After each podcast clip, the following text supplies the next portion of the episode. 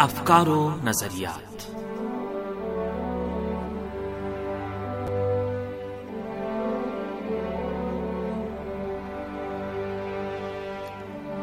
عزیز سامعین، پروگرام افکار و نظریات کے ساتھ حاضر خدمت ہیں حسین اختر کا سلام قبول کیجیے۔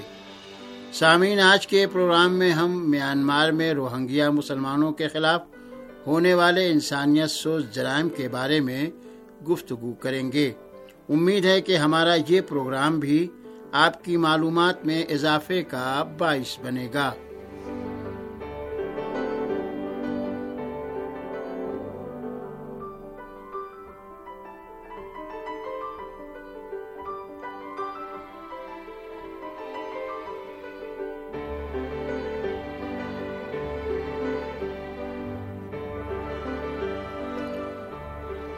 سامعین، حالیہ برسوں میں روہنگیا مسلمانوں کو اپنے تاریخی اور آبائی وطن یعنی اراکان یا راخائن میں تشدد، قتل و غارت گری، عصمت دری اور اپنے وطن سے زبردستی اخراج کا سامنا رہا ہے۔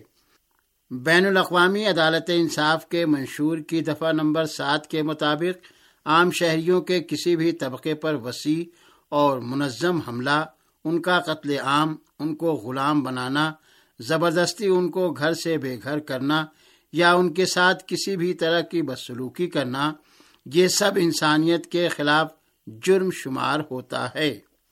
میانمار میں روہنگیا مسلمانوں کے خلاف ان جرائم کا ارتکاب، ملک کی فوج اور سیکورٹی فورسز وسیع پیمانے پر اور بہیمانہ طریقے سے کر رہی ہیں۔ انسانی حقوق کے لیے کام کرنے والی تنظیم ہیومن رائٹس واچ نے نومبر سن دو ہزار بارہ عیسوی میں تحقیقات انجام دی اور کہا کہ مہلک تشدد جو سن دو ہزار بارہ میں جون کے اوائل میں اراکان یا اراخائن کے مقامی بدھسٹوں اور روہنگیا مسلمانوں کے درمیان شروع ہوا، جو اراکان ریاست سے مسلمانوں کے اخراج کے لیے ہم آہنگی کے ساتھ منصوبہ بند طریقے سے انجام دیا گیا۔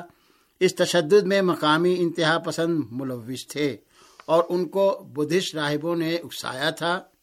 بعض مواقع پر میامار کی حکومت اور سیکورٹی فورسز کی مدد بھی حملہ آوروں کو حاصل تھی۔ روہنگیا عورتوں، مردوں اور بچوں کو قتل کر دیا گیا اور بہت سے افراد کو اجتماعی قبر میں دفن کر دیا گیا۔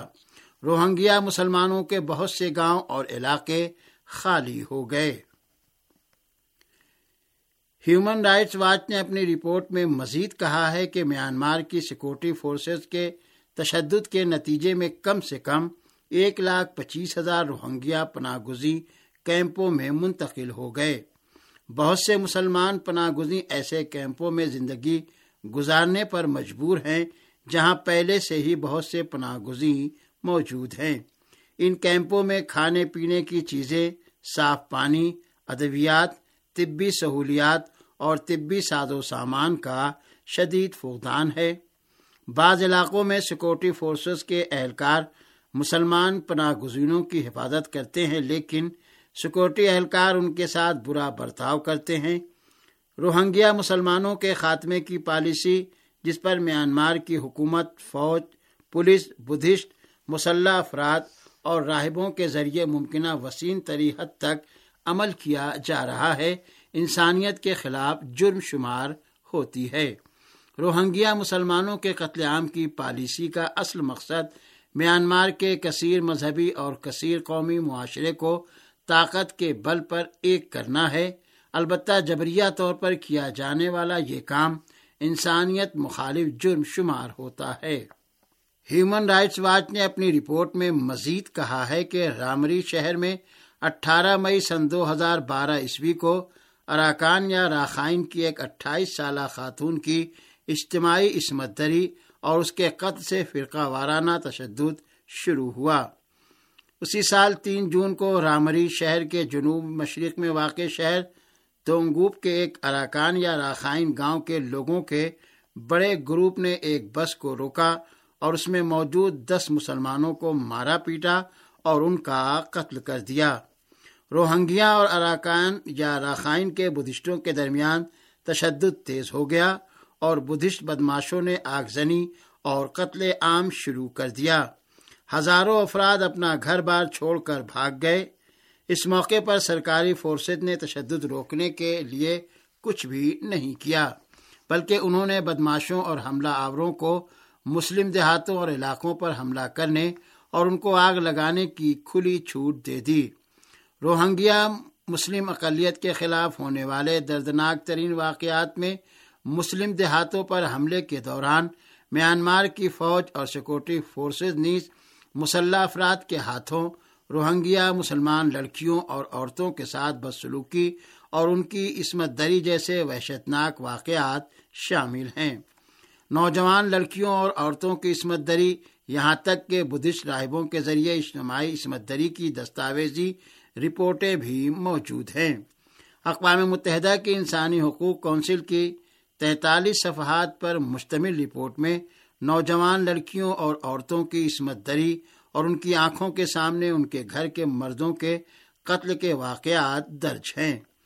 یہ رپورٹ سینکڑوں متاثرہ نوجوان لڑکیوں اور عورتوں سے ہونے والی بات چیت کی بنیاد پر تیار کی گئی ہے۔ انسانی حقوق کی اس تنظیم کا کہنا ہے کہ یہ جنسی زیادتیاں اتفاقی نہیں ہے بلکہ روہنگیا مسلمانوں کے خلاف منظم حملوں کا حصہ ہیں۔ بنابری بین الاقوامی اور انسانیت کے خلاف جرائم شمار ہوتی ہیں، جو سن دو ہزار بارہ عیسوی کے بعد بھی جاری ہیں۔ روہنگیا مسلمانوں کو میانمار کی فوج اور سیکورٹی فورسز کے بہت سے جرائم کے ساتھ ساتھ ایک اور مصیبت کا سامنا ہے یعنی ان کو اپنے قدیم اور آبائی علاقوں سے زبردستی نکالنا، بے گھر کرنا بنابری بنگلہ دیش کے کاکس بازار کے ساحل پر اقوام متحدہ کی مالی مدد سے پناہ گزین کیمپ بنایا گیا ہے، جس میں تقریباً دس لاکھ روہنگیا پناہ گزین زندگی گزار رہے ہیں۔ اس کیمپ پہ رہنے والے تمام پناہ گزینوں کو زبردستی طاقت کے بل پر ان کے گھروں سے بے گھر کیا گیا ہے۔ ان پناہ گزینوں میں وہ عورتیں بھی شامل ہیں جو جنسی زیادتی کی وجہ سے فرار ہونے پر مجبور ہوئیں اور میانمار حکومت ان بے گھر افراد کے وطن واپسی کے حق کو تسلیم نہیں کرتی۔ اس بات میں کوئی شک نہیں ہے کہ ان افراد کو بے گھر کرنے اور مسلمانوں سے آری علاقوں کے قیام کے میانمار کی حکومت کا فیصلہ بین الاقوامی عدالت انصاف کے منشور کی دفعہ سات کی بنیاد پر انسانیت مخالف جرم شمار ہوتا ہے۔ اور اس جرم کا حکم دینے والے اور حکم پر عمل کرنے والے افراد پر بین الاقوامی عدالت انصاف یا دیگر متعلقہ اداروں میں مقدمہ چلنا چاہیے۔ بنگلہ دیش میں واقع پناہ گزی کیمپوں میں روہنگیا پناہ گزینوں کی افسوسناک زندگی میں دردناک اور بھیانک دور اس وقت شروع ہوتا ہے کہ جب ان کی عورتیں اور لڑکیاں انسانی اس منگلروں کے چنگل میں پھنس جاتی ہیں۔ یہ اس منگلر ان سے ملیشیا، انڈونیشیا اور آسٹریلیا لے جانے اور ان کو مصائب سے چھٹکارا دلانے کے پرفریب وعدے کرتے ہیں، لیکن ان کو جنگلی علاقوں میں جسم فروشی کا دھندا کرنے والوں کے ہاتھ بیچ دیتے ہیں۔ روہنگیا مسلمانوں کے ساتھ میانمار کی حکومت، فوج اور سیکورٹی فورسز جو رویہ اپناتی ہیں، وہ نسل پرستی اپرتھائٹ کی روشن مثال ہیں۔ کئی بین الاقوامی دستاویزات میں اپرتھائٹ کو انسان کے خلاف جرم قرار دیا گیا ہے۔ مثلا اپارتھائٹ جرائم کے سدباب اور ان جرائم کی سزا کے بین الاقوامی کنونشن میں کہا گیا ہے کہ اپارتھائٹ انسانیت کے خلاف ایک جرم ہے۔ انسانی حقوق کے ہائی کمیشن نے بھی ایسے اقدامات کو جو لوگوں کو ان کی سیاسی، سماجی، اقتصادی اور ثقافتی زندگی سے محروم کریں اور قومی و مذہبی علیحدگی پر منتج ہوں اپارتھائٹ کے مترادف قرار دیا ہے۔ میانمار سے باہر پناہ گزی کیمپوں میں زندگی گزارنے والے روہنگیا مسلمان متعدد مشکلات اور مصائب کا سامنا تو کر ہی رہے ہیں، لیکن ان سے بھی زیادہ بدتر حالت میانمار کے اندر ان پناہ گزینوں کی ہے۔ جو اپنے آبائی اور قدیم دیہاتوں اور زرعی اراضی کو چھوڑ کر اراکان یا راخائن کے شمال میں پہاڑی اور جنگلی علاقوں کی طرف بھاگنے پر مجبور ہوئے ہیں۔ میانمار کے اندر گھر سے بے گھر ہونے والے روہنگیا مسلمان غلاموں کی طرح کام کرنے پر مجبور ہوتے ہیں اور ان کو ایسے کیمپوں میں رکھا جاتا ہے جہاں ضروریات زندگی ندارت ہیں۔ اور غذائی اشیاء کی شدید قلت ہے۔